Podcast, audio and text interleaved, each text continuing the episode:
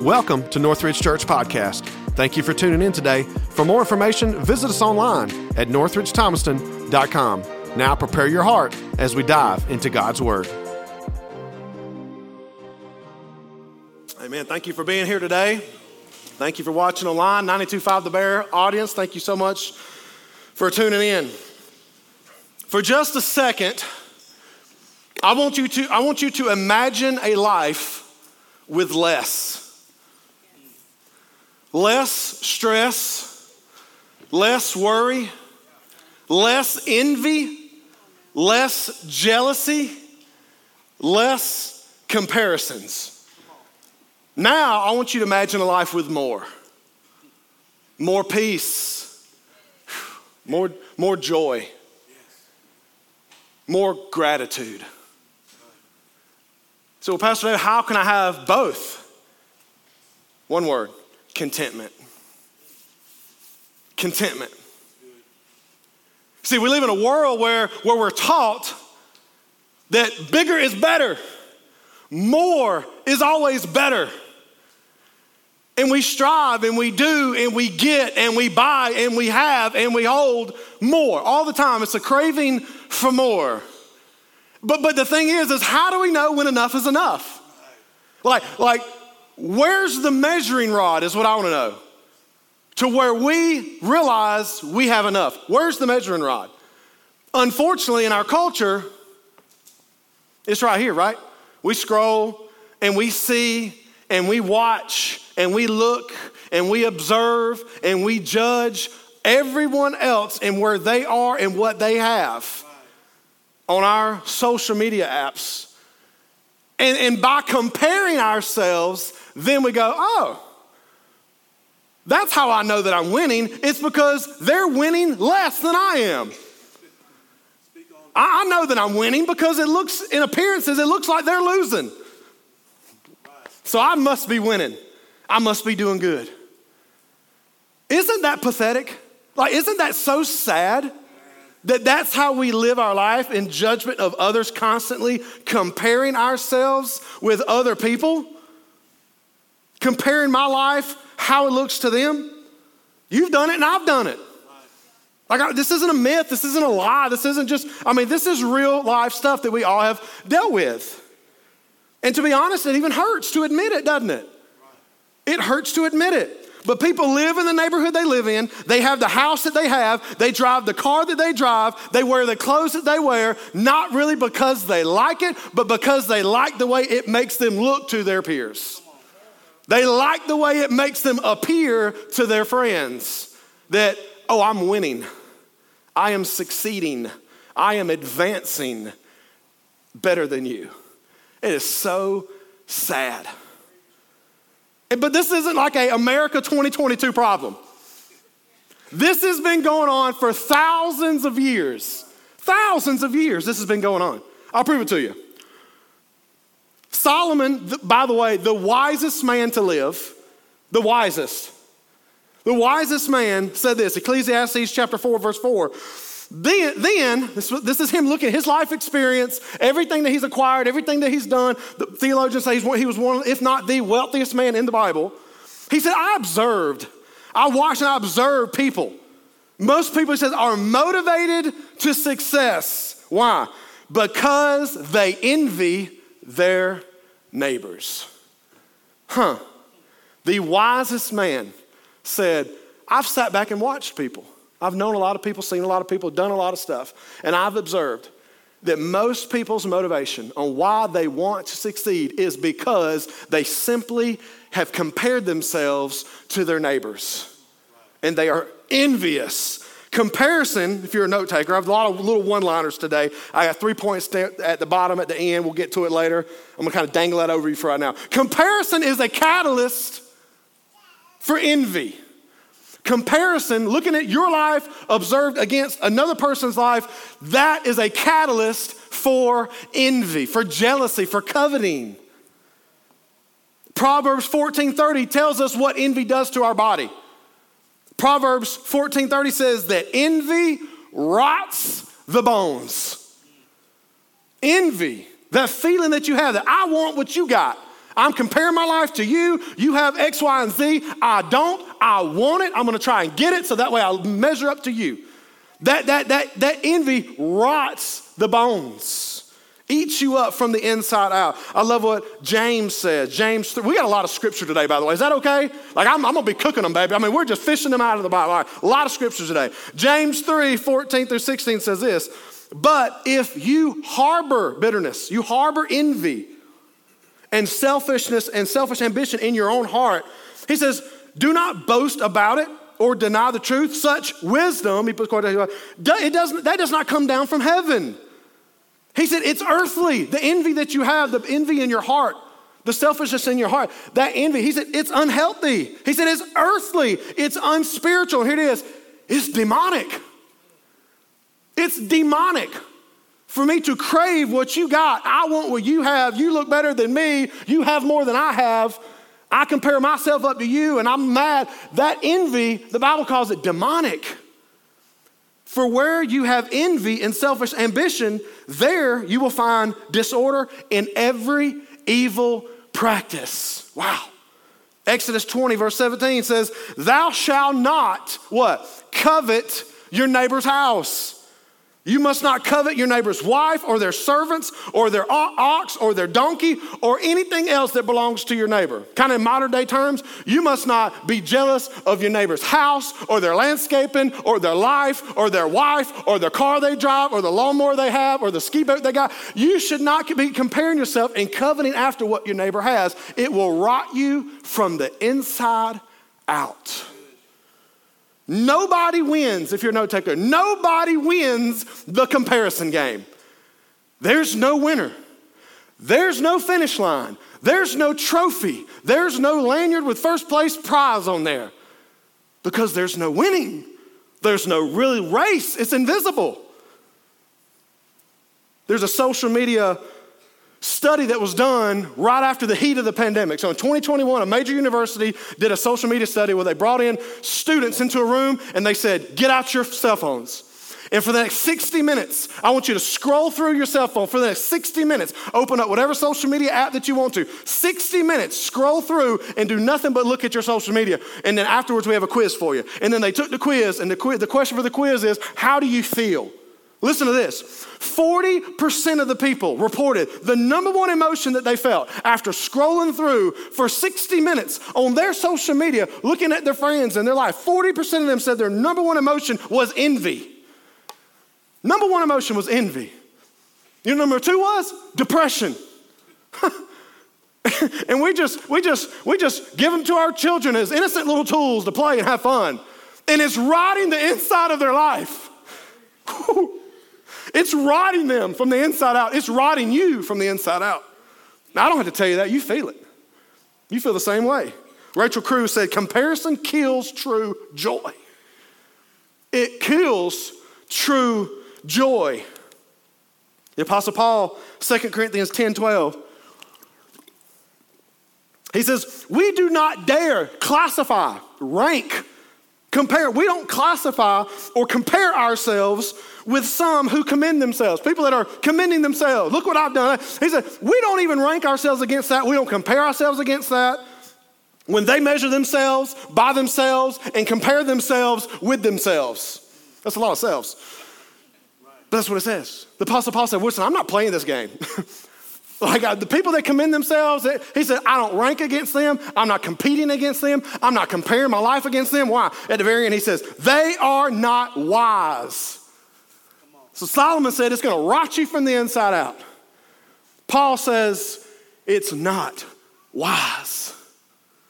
It's not wise to, which by the, which by the way, a smart person learns from their own experience. A wise person learns from other people's experience. So I'm going to listen to what Solomon has to say. You know why? Because he's the wisest man on earth. He asked for wisdom. God gave him wisdom. Said, above anybody else. And he's telling you, after all his life experience of having and doing and getting and earning and owning, after everything, he said, Listen, I just sat back and observed that everybody's motivation pretty much is just they're trying to compete with their neighbor. And it's called envy, and it's gonna rot you from the inside out. A smart person learns from their own mistakes. A wise person learns from other people's mistakes. Solomon says this here it is. Ecclesiastes chapter 2, don't put up verse 11 yet. I want to read verses 1 through 10. It's, it's, a little lengthy, so I didn't put it up there. So, Ecclesiastes chapter 2, verses 1 through 10. I'm going to try to do it quickly. Solomon said, to, I, Solomon said, I said to myself, Come, let's try many different pleasures. Let's look at all the good things in life. So he decided he would find meaning in building huge homes for himself, plural, homes planted beautiful vineyards for myself. I made gardens and I built parks. I filled them with all sorts of different fruit trees and flourishing groves. I purchased servants. I had many wives. I collected many sums of gold and of silver. I hired many people to work for me. I had many beautiful wives. He said, I had everything a man could desire. That's what Solomon's saying. He said, I had it all, man. Anything that I wanted, I got it. I had everything that my life desired. And then here's what he says Ecclesiastes chapter 2, verse 11. But as I looked at everything that I had worked so hard to accomplish, it was all so meaningless, like chasing the wind. There was nothing really worthwhile anywhere. Wow. I looked at everything that I accomplished, everything that I had done, that I had aspired to do, that I had worked for, that I had owned, that I had bought, that I had managed. He said, I looked at all of it, anything that I wanted. And the Bible goes, he, he said it was greater. He, he says this, Ecclesiastes 2 9, I became greater than all who had ever lived before me in Jerusalem. he was the top of the world. He said, it was all nothing it was meaningless. It was pointless. There's no finish line. There's no trophy because there's no winning. There's no ribbon. There's no reward. It's meaningless, like chasing the wind. Today's title sermon Wind Chasers Never Win. Wind Chasers Never win. Chasing more leaves us craving more. So, what can we do, right? How can we change? Is this does this problem get solved? Let me ask you this. This is not rhetorical. This is like for real. Like, who in here would love to learn to be more content in their life? Like, raise your hand. Cool. Everyone over 35, raise their hand. Great. Yes. Like, I feel like that's like a tipping point in our life, right? Like, like we observe, okay, I'm 35, I'm about halfway through. Okay, has what I've been doing prior to this, has it worked? no, I'm gonna change it up a little bit, throw in a curveball. Let's, let's, let's reevaluate my life. Okay, I love this. What if you missed your calling in life because you're trying to pursue somebody else's? What if you miss your purpose in life because you're obsessed with living somebody else's? Whew. Look at your kids for just a second. It makes you happy, parents, doesn't it? When you get your kid that new toy they wanted and they're happy, it makes us happy, truthfully. Like we're, we're smiling because they're smiling, and that's a cool feeling. It is. I love being a girl dad. Man, I wanted a boy so bad, but when I got a girl and became a girl dad, I'm like, man, you keep on them boys. I want a little princess. Come here, you know, like, dude, whew. Man, they expensive, but they worth it. like, I love my little girls, love my girls, wife and daughter, love them. But here's the deal have you watched, like really, have you watched your kid when you give them a toy and they're excited and they're playing with it and they're laughing and they're on their knees and they're on the ground, they're pushing it, they're playing with it, they're rolling with it, and they're smiling, they're enjoying it until when? Until little Johnny across the street gets the newer version. Until little Susie next door gets the faster version with the blinky lights, and yours don't have blinky lights.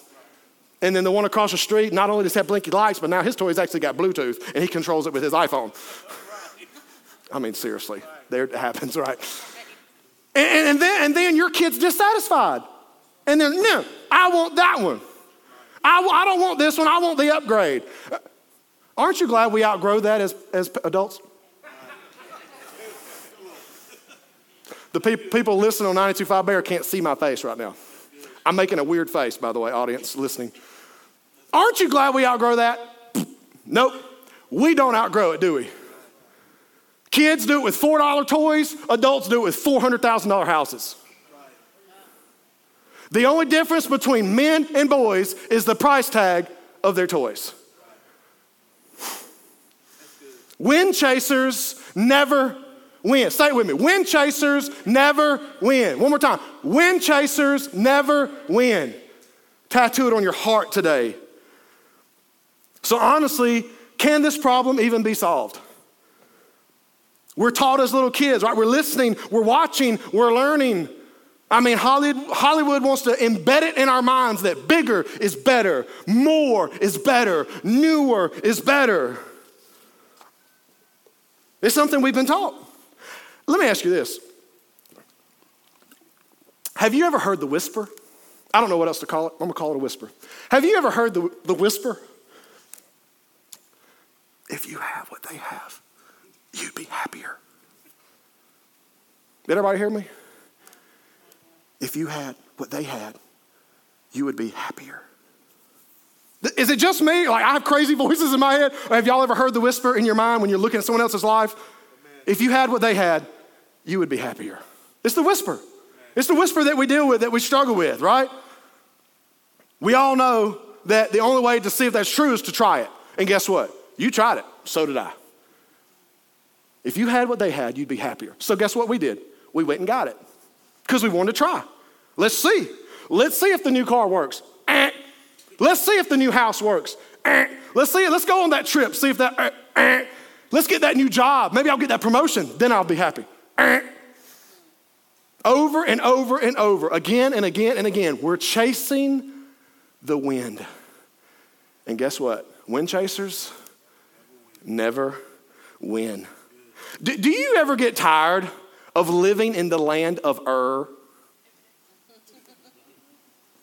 Not R, not pirate, not talking about like, you know, Justice for Johnny, Pirates Caribbean. No, I'm not talking about any of that junk. None of that junk.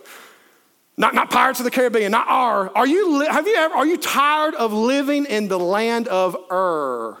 You know, I wish I had their marriage because then I would be happy er. You know, if I had, if I had, man, if I had that car, I knew I'd be happy because that car is much newer. And the ladies like looking at like, man, I wish, man, I wish my hair looked like that. Then I'd be much prettier. I wish I had what they had. I wish I could have their job because then I would be wealthier. Newer, bigger, smaller, handsomer, prettier, more talented-er. Wealthier, prettier, cuter, smarter, newer, happier, taller, skinnier, wider, bigger, smarter. Do you ever get tired of just living in that land? I'm sick of it. I'm done with it. I hope and pray that you are too. The only healthy comparison is you of today versus you of yesterday. That's the only healthy comparison in your life. Are you beginning to be sanctified, to be looking more like Christ each and every day? Growing in your faith, growing in who you are, personal development, you becoming a better version of you. That's the only healthy comparison. You today versus you yesterday, not you today versus somebody else today. God has planned a race for you. Can I tell you the dirty little secret of pastors? Can I? Is that okay? I'm going to tell you the dirty little secret of preachers. We struggle with this with our church versus that church.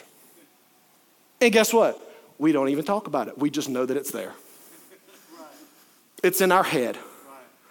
And we wonder, huh, well, we only had this many and they had that many. I guess we stink. Well, we had this many, and well, you know, we baptized this many, but they baptized that many. I guess, I guess, I guess life change just isn't happening here. Well, you know, they had this many people show up, and well, they had the other church had that many people show up, and I guess that we're not making an impact. People aren't listening to my sermons. They don't care. I'm not effective. I might as well quit. Like that's the dirty little secret in the back of pastors' minds, constantly comparing ourselves to the church across town. And it's sad, isn't it? But guess what? We all do it in every area of our life. I wish I had their marriage. I wish I had their house. I wish I lived in their neighborhood. I wish, I wish, I wish, I wish I had, I had, I had. It's pointless. It's meaningless. It's worthless. It's worthless. Comparison is a prison cell with no windows and no doors, only bars.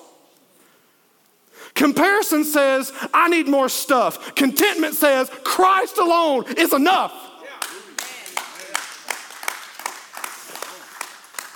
Think about it for just a second. Wherever you live, fill in the blank. Everybody lives in a, a different road or neighborhood. We all got that crazy neighbor, don't we? Everybody does.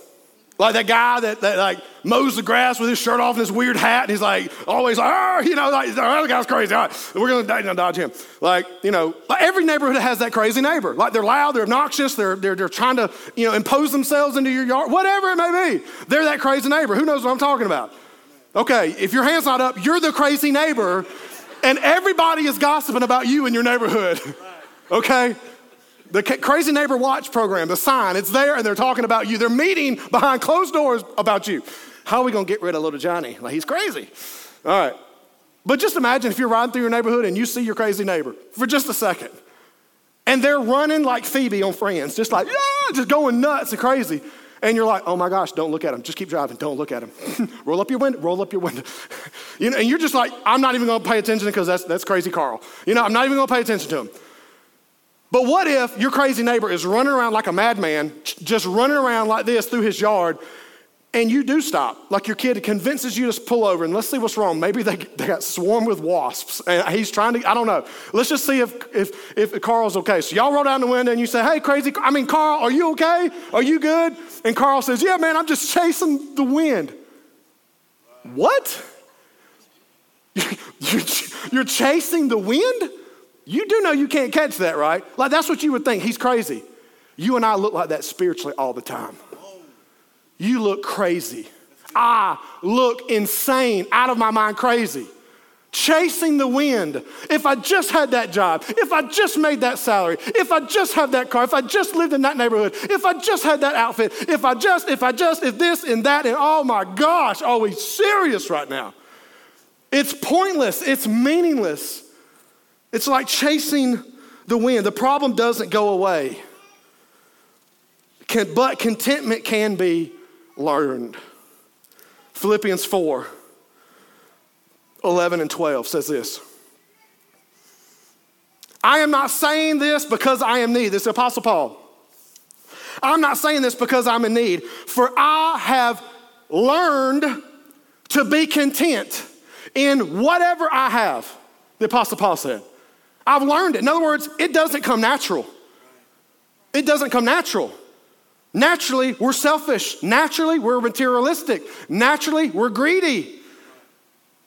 In the same way that you discipline yourselves not to drink alcohol and get drunk, the same way you discipline yourself to not click on a pornographic website, the same discipline that you say to not take the pills, the drugs, you have to discipline yourself to learn to be content and to not compare yourself to your neighbor. Paul said, I'm not saying this because I'm in need, for I have learned to be content with whatever I have. Here it is. I know what it is to be in need, I know what it is to have plenty. Paul's been on both sides of this thing. He said, Man, I got more than enough. Like, I'm got plenty. And he's over here, he's been, Man, I've been broke, no joke. I can't afford to have an opinion. Like, he is like, I mean, he's, man, I've been on, I've been on both sides of this coin, the Apostle Paul said. Everybody's been on both sides, haven't you? You've been there. You know what he's saying. Everybody, when you first get married, man, you broke. Everybody's broke when you first get married. You're eating off a card table, ramen noodles, and all this stuff. Power bills due. You ain't got no money, but you got love. But Upson EMC don't take love as a payment. Sorry, we need groceries. Well, Ingles don't take a love card. We gotta have a debit card, gotta have money on it. Like everybody starts off broke. We've been there, done that. Okay? Paul says, I've been broke, I've had plenty, I have learned the secret. Oh my gosh, are you serious right now? He said, Here's the secret. Shh, I'm going to tell you the secret. He said, I've learned the secret of being content in any and every situation in my life, whether I'm well fed or whether I'm hungry, whether I'm living in plenty or whether I have, I'm in, I'm in want. And I'm gonna leave the punchline to the end. But he says, content, contentment is crucial. This is crucial for living a life of peace. Contentment is crucial to having joy in your life. Paul was content because of who he knew, not because of what he had. Paul was content because of who he knew, not because of what he had. So the question is how can I learn to be content? That's the question. How can I learn? The Apostle Paul learned it. How can I learn it? Contentment, I wrote this down. Thank you, Jesus. I love me some Jesus one liners that he gives me. Contentment is not a position you're born with, it's a decision you live with. It doesn't come natural. The contentment is not a position that you're just born with. It's a daily intentional decision that you got to live with. So number 1, practice gratitude. Everybody say practice gratitude. Everybody just kind of close your eyes for a second and like just imagine yourself standing before God and say this. Everybody say it out loud. Say, God, I'm thankful, for what I have. Don't you just feel a little bit better right now? being thankful, having gratitude. We must practice gratitude. We must be thankful for what God's given us. Ecclesiastes chapter 6, verse 9, Solomon again. He says, enjoy. Man, I love that word. Listen, y'all know me, I'm a big old kid. I'm gonna enjoy it, I'm gonna have fun. My mama told me this three years ago, and I have never forgotten it, and I never will forget it.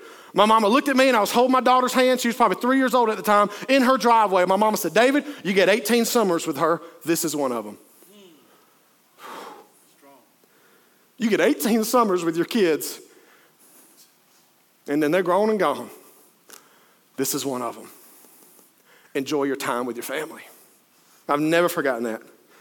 My mama's mama, my grandmother on my mom's side, and she, she died when she was very young in her 40s. When my mom was a teenager, I didn't get to meet her. But she said this She said, if you can't be content in your own backyard, you'll never be content. If you can't find happiness in your own backyard, you'll never be happy. Ecclesiastes 6 9 says, Enjoy. I love that. I love having fun. Enjoy what you have rather than what someone else has. That's what the Bible says. Like, God, the Bible is not like some fairy tale, some little sprinkle dust, some old book, it doesn't apply. Like, guys, literally let this sink into your heart. Live within these pages. If you get in this book, this book will get in you. And it says right here enjoy what you have rather than desiring what you don't have. that is so practical. And it's 3,000 years old. Solomon said this. Like, really? Guys, you can trust this. You can bank on this. You can lean on this. You can design your life off of these teachings. 2 Corinthians 9 11. Paul again says, Yes, you will be enriched, you will be blessed in every way, so that you will always be what? Generous. Honestly, that's the key. Spoiler alert. Point three, coming up in a minute. That's the key, guys. You, you, you gain more joy and more happiness giving than you ever will receiving. Yes, he says, you will be blessed in every way so that you can always be generous. And when we take your gifts, Paul's saying, the church of Corinthian, right? Giving gifts. He said, when we take your gifts and we go spread them out, he said, they will what? They will thank God. They will, they will show thanksgiving to God. They will be grateful to God. They will practice gratitude, saying, Thank you, God bestowed upon us these gifts, these resources, whether it was food or money or clothing. Like, thank you, God. You're the one that blessed me. You're the one who lavishly loves me, and you're rich in mercy, and you always have. You always love me, and you provide everything that I need. So I'm going to thank you because you are my source. You are my source. Contentment is not the fulfillment of everything you want, it's the appreciation of everything you already got.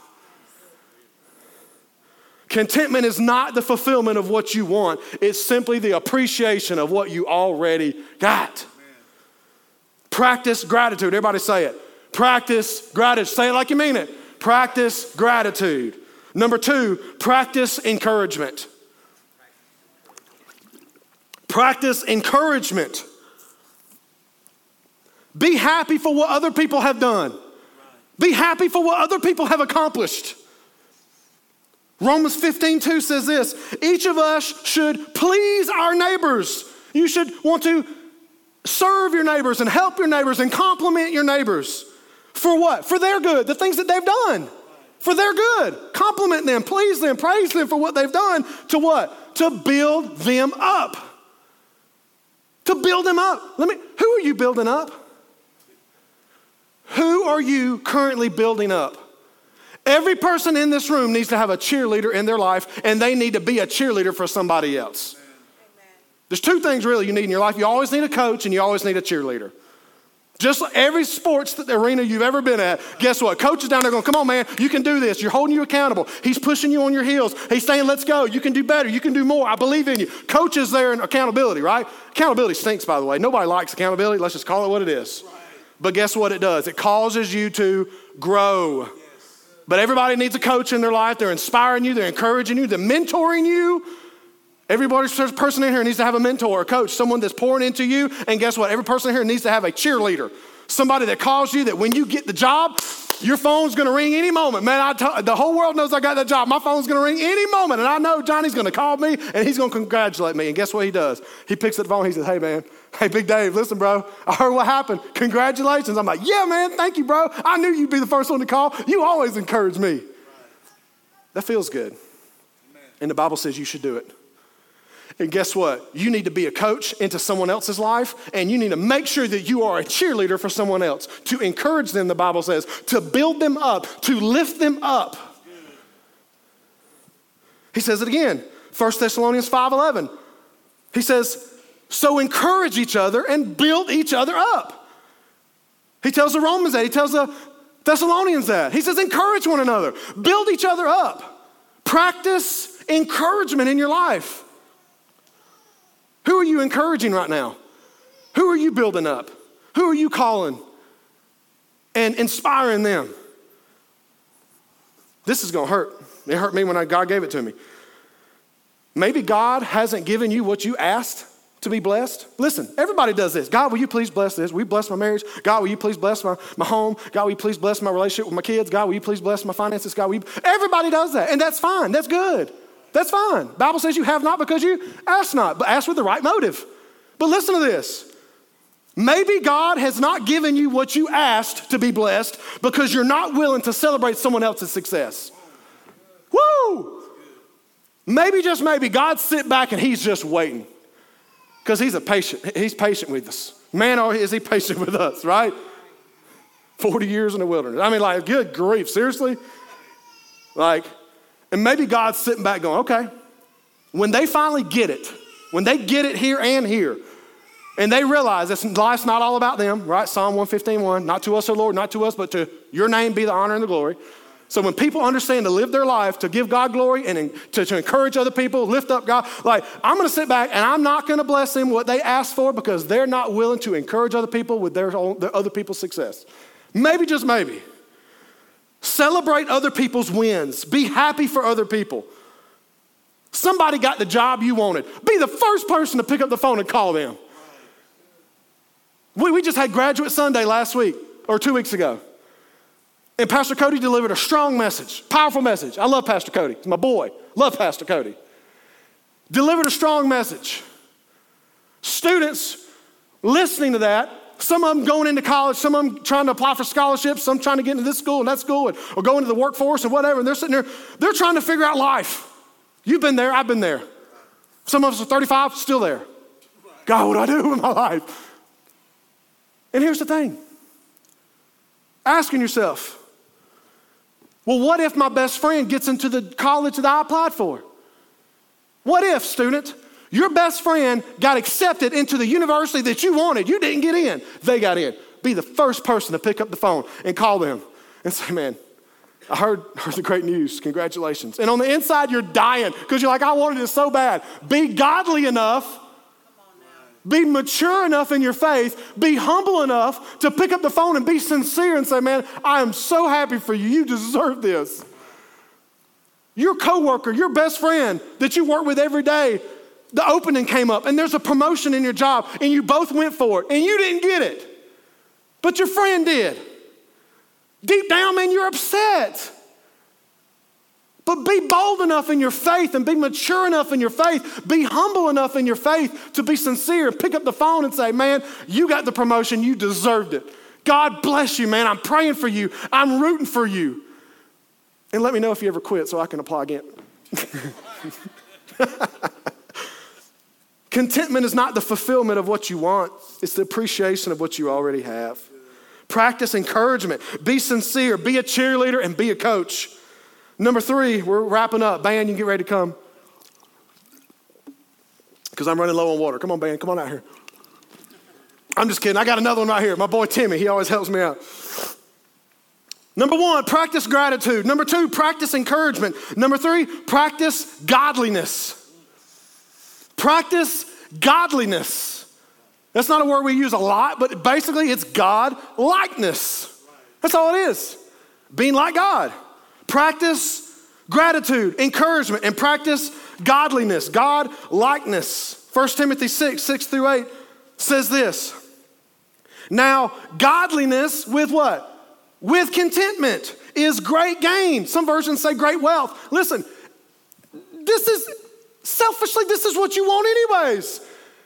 He's saying, you want great gain? You want great award? You want an abundance? You're not going to find it in the world. He says, look, you're going to get what you want the greatness, the great gain. You're going to get it, but it comes with godliness, with contentment. That's where the great reward comes from. That's where the great spiritual wealth comes from. If the physical financial wealth comes, so be it. That's between that's God. He's the one that provides the means for that. That's, that's on Him. We be thankful, we be good stewards over it, and we remember where it came from, lest He snatch it away because we're greedy or we're trying to show out or whatever, and our heart's wrong. It's not about the stuff. I told that in the first service. Listen, this is not an anti-stuff or anti-multiple house sermon. That's not what that's not what I'm talking about here. You got to work hard. You have to save. You have to do this stuff. It's about the motivation of your heart. Are you doing it and getting it and buying it to impress other people, to make your neighbors envious, to make your neighbors jealous so that they will covet your life? If that's your motivation, boom, there's your reward in heaven. You're done. Peace out because you're going to be miserable. You're chasing the wind, bro. But if your motivation is pure, you're loving the Lord, you're serving the Lord, you're giving, you're tithing, you're budgeting, you're saving, and God reigns upon you because you're working hard, living according to His principles, and He, and he wants to bless you with more. He, listen, the Bible says, He says this in the parable of the 10 talents. He who is faithful with little will be given more to manage. That's His, that's His, that's His deal. That's not my deal. So if you're going to be faithful with little, He'll be given more to manage. So he says, now godliness with contentment is great gain. And by the way, it's not a sin to own cool stuff, it's when all the cool stuff owns you. Come on, amen. It's not a, listen, the problem isn't having the things. There's nothing wrong with having nice things. The problem is the heart when all the nice things owns you. That's the problem. I'm gonna get to this verse eventually. I've started it three times. 1 Timothy 6, 6 Now, godliness with contentment is great gain. Here it is. For we brought nothing into this world and we can take nothing out. I started laughing this week in my office because that little phrase reminded me of something my mama used to say all the time. Listen, boy, I brought you into this world, I'll take you out. it just reminded me because it was kind of similar. But he says, We brought nothing, we got nothing. In other words, when I formed you in your mother's womb, you were content. Oh, man, let that sink in for a second. When all you had was your life giver, oh, you were content. When you were in your mother's womb, you were completely content.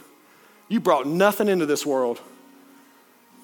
It's the world that contaminated us.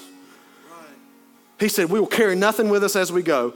Having food and having clothing, with these I shall be content having food and having clothing, food in my pantry, a roof over my head, shoes on my feet, a car to drive to work. I'm thankful, God, you've blessed me, Lord. I'm going to be a good steward over what you've given me, Lord.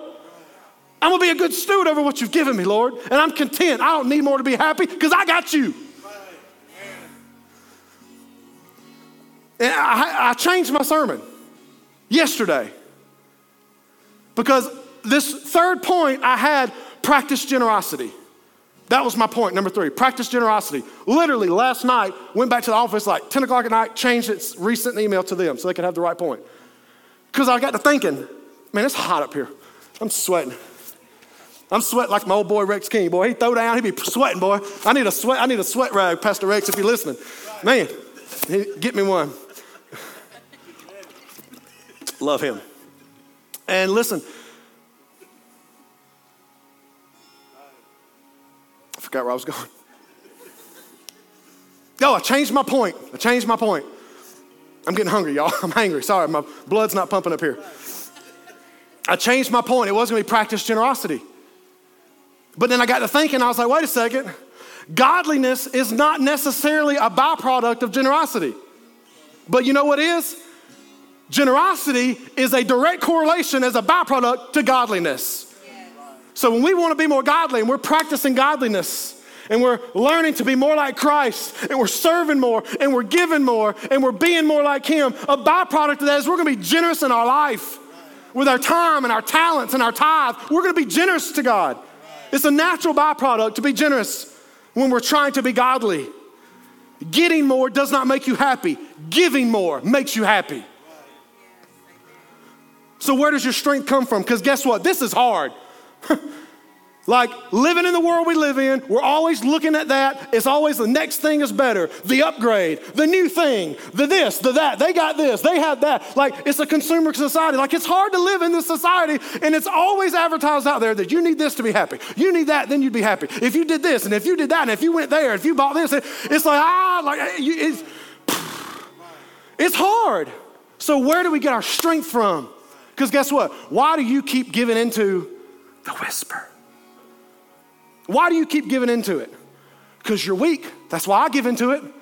I've tried it. Like the whisper if you had this, you would be happy. And I tried it and it didn't make me happy. It didn't work. Now you're mad. So why do I keep going back and doing it? I'm chasing the wind. But wind chasers never win. But why do I keep going back? Because I'm weak. That's why. So where am I going to get my strength from? How can I live a life of contentment? How can I live a life of godliness? How can I live a life with no comparisons? The Apostle Paul thanked Jesus. He, he, told, he told it to us. Philippians chapter 4. I'm going to read the whole thing now, and I'm going to tag on the last verse. I left it off earlier. He says, I am not saying this because I am in need, for I have learned to be content with whatever I have. I know what it is to be in need. I know what it is to have plenty. I have learned the secret of being content in every situation, whether I'm well fed or whether I'm hungry, whether I'm living in plenty or I got nothing. For I can do all things through Christ who gives me strength. That's the context. It's the number one verse taken out of context in the world. When I was a kid, I called it the home run sermon. I mean, the home run passage. I'd be up there getting ready to bat. I'm like, oh man, bases are loaded, two outs. I can do all things. I can do all things through Christ who give me strength, right? It's the home run verse. People want to just put it on whatever they want. In its context, he's talking about I got nothing. I've had everything. It's been hard. It's been good. It's been bad. It's been ugly. It's been great. In every circumstance in my life, my source is Christ alone. My source is Christ alone. I've learned. Man, it's hard, but you can learn it. I've learned to be content, he says, because Christ, through him, I can do all things. Notice for a second. Notice for a second, he doesn't say, For I can do all things through drugs. He doesn't say I can do all things through drugs that give me strength. I can do all things through money that gives me strength. Nope. I can do all things through a good marriage. Nope. The drugs will give you temporary satisfaction, then you'll feel miserable. The alcohol will leave you having fun one night and throwing up the next morning. The money will get mismanaged, it will get spent. The spouse will hurt you, you will hurt your spouse, you will let them down. Oh, I can do all things through my best friend who gives me strength. Your best friend could stab you in the back tomorrow. I can do all things through the local church. No, we will let you down 150 times this year. I can do all things through Christ who gives me strength. It's Him. It's Him. It's not relationships. It's not money. It's not fame. It's not popularity. People will forget your name. I can do all these things through Christ because He's strengthening me. That's how you can do it. I, forgot, I left this out in the first service and I didn't mean to. I don't want to be misunderstood in this context this morning. Oh, David's anti this and he's anti that. You can't have, listen. Ecclesiastes 4, 5, and 6 says this A foolish person folds their hands in idle and leads to ruin. A foolish person does not work hard. A foolish person sits there and folds their arms in idle and ruins their life. I'm not saying you can't work hard and go attain great. I'm not saying that. Solomon said this a fool is going to sit like this and do nothing and not going to work. That's a fool. He just folds his arms, he don't do nothing. His life will come to ruins. And then he says this So we got to work hard. He says, it's better to have one handful of peace than it is two handfuls of chasing the wind. That's what Solomon says. It's better to have one handful, to know when enough is enough, to know, learn to be content. He said, it's better to have one handful. And that goes against the grain of our culture, doesn't it? Because we're not a one handful culture, are we? We want two. And if I had three hands, I'd have three handfuls. And if I had four hands, I'd have four handfuls. That's the, that's the world we live in. He said it's better to have one handful and have peace than it is to go and try to get you two handfuls and be chasing the wind. Either way, you got to work hard. But guess what? It's all about Christ. It's all about Him who gives us strength. And guess what? Next time you're tempted, next time you're scrolling, you're looking, you're observing, you're hearing somebody's story of this thing they did or where they went or what they got, and you're, in your mind, you're starting to just dabble in jealousy. You're starting to just dabble in coveting. You're starting to just dabble in envy. Hit pause for a second. Sit back for just a second and remember that comparison is a bully a on a playground. He draws a line, and then when you get closer and step over, he backs up and he draws another line. Right. Just remember that. And just remember this. As you're observing their life and you're seeing what they got and what they do, and you're jealous, listen, that's chasing the wind. We as Christians, we don't chase the wind. Amen. Why? Wind chasers never win. Never win. Every head bowed and every eye closed. maybe, maybe you don't have Jesus. Just maybe you don't have Jesus in your life and you want to be content. You've tried everything, and I told people this for years. I don't know where I heard it from, probably my daddy, because he's the best preacher ever lived. Every person has a God shaped, God sized hole in their soul that only God can fill. So maybe you've tried to fill it with drugs, you've tried to fill it with relationships, you tried to fill it with sex or pornography or money or fame or alcohol. You've tried it all and you're left empty. Are you tired of living in the land of Ur? Are you tired of listening to the whisper? If you just had that, you'd be happy. Guess what? The only time you're going to find joy, you're going to find that true joy, uh, which is above and beyond happiness, is to have a relationship with Jesus. So maybe you're listening and you don't have a relationship with Jesus. I would invite you right here, right now, to ask yourself if I didn't make it home tonight, where would I spend eternity? And if you can't answer that question with confidence, I would ask you, what about now? What's, what's standing in the way between you and God? It's probably yourself. And Jesus said, You got to lay down yourself. You got to take up your cross and you got to follow me. That means say no to the world and to say yes to God's word. We're still in the world, but we're not of the world. So maybe that's you. The Bible says in John chapter 6, no one comes to the Father unless the Holy Spirit is drawing him. So maybe the Holy Spirit is drawing you right now by, by way of radio listening or by watching online or right here in our congregation. But why don't you pray this prayer? Simple prayer of faith. Put this in your own words. It's not about repeating what I say. Put this in your own words. You talk to God. For the Bible says, we call upon his name, we shall be saved. Something to this effect. Say, Dear God, I'm tired of living the comparison game. I know that you are the answer. I ask you, Jesus, to come into my life. I call on you, Jesus, to save me to change me. I'm tired of chasing the wind. I know and I believe that you, as my Savior, will satisfy my heart. So come into my life. Help me to live for you until the day you call me home. If you prayed that prayer, no one's looking around, I'm not going to embarrass you or call you out. But if you prayed that prayer for the first time, would you just do something real quick? Would you just lift your hand right now? Lift it up. Amen. Thank you, ma'am. Anybody else? Looking around. Anybody else? Amen. Amen. Thank you, ma'am. Praise God. And maybe you're here and you say, David, I'm a Christian, but boy, I've been chasing the wind and I'm tired of it. Listen, no one's going to judge you coming down here because guess what? We all need to come down here. We all been chasing it. But guess what? Wind chasers never win. You can only do this, fight this craving, this desire of our flesh. The only way is through a relationship with Jesus and Christ being enough in your life. He is all that you need.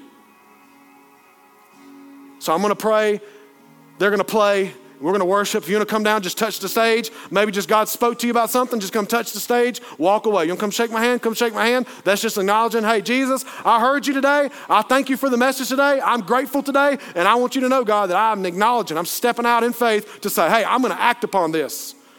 Dear Jesus, we love you. Thank you for loving us. Thank you, Lord, for this wonderful time of opening your word. Thank you for encouraging us. And let us remember, you are all that we need. In Jesus' name, amen. Let's worship. Come on. Thank you for joining us today at Northridge Church. We hope today's message inspired you in your walk with God. We hope you take your next step by connecting with us online at northridgethomaston.com.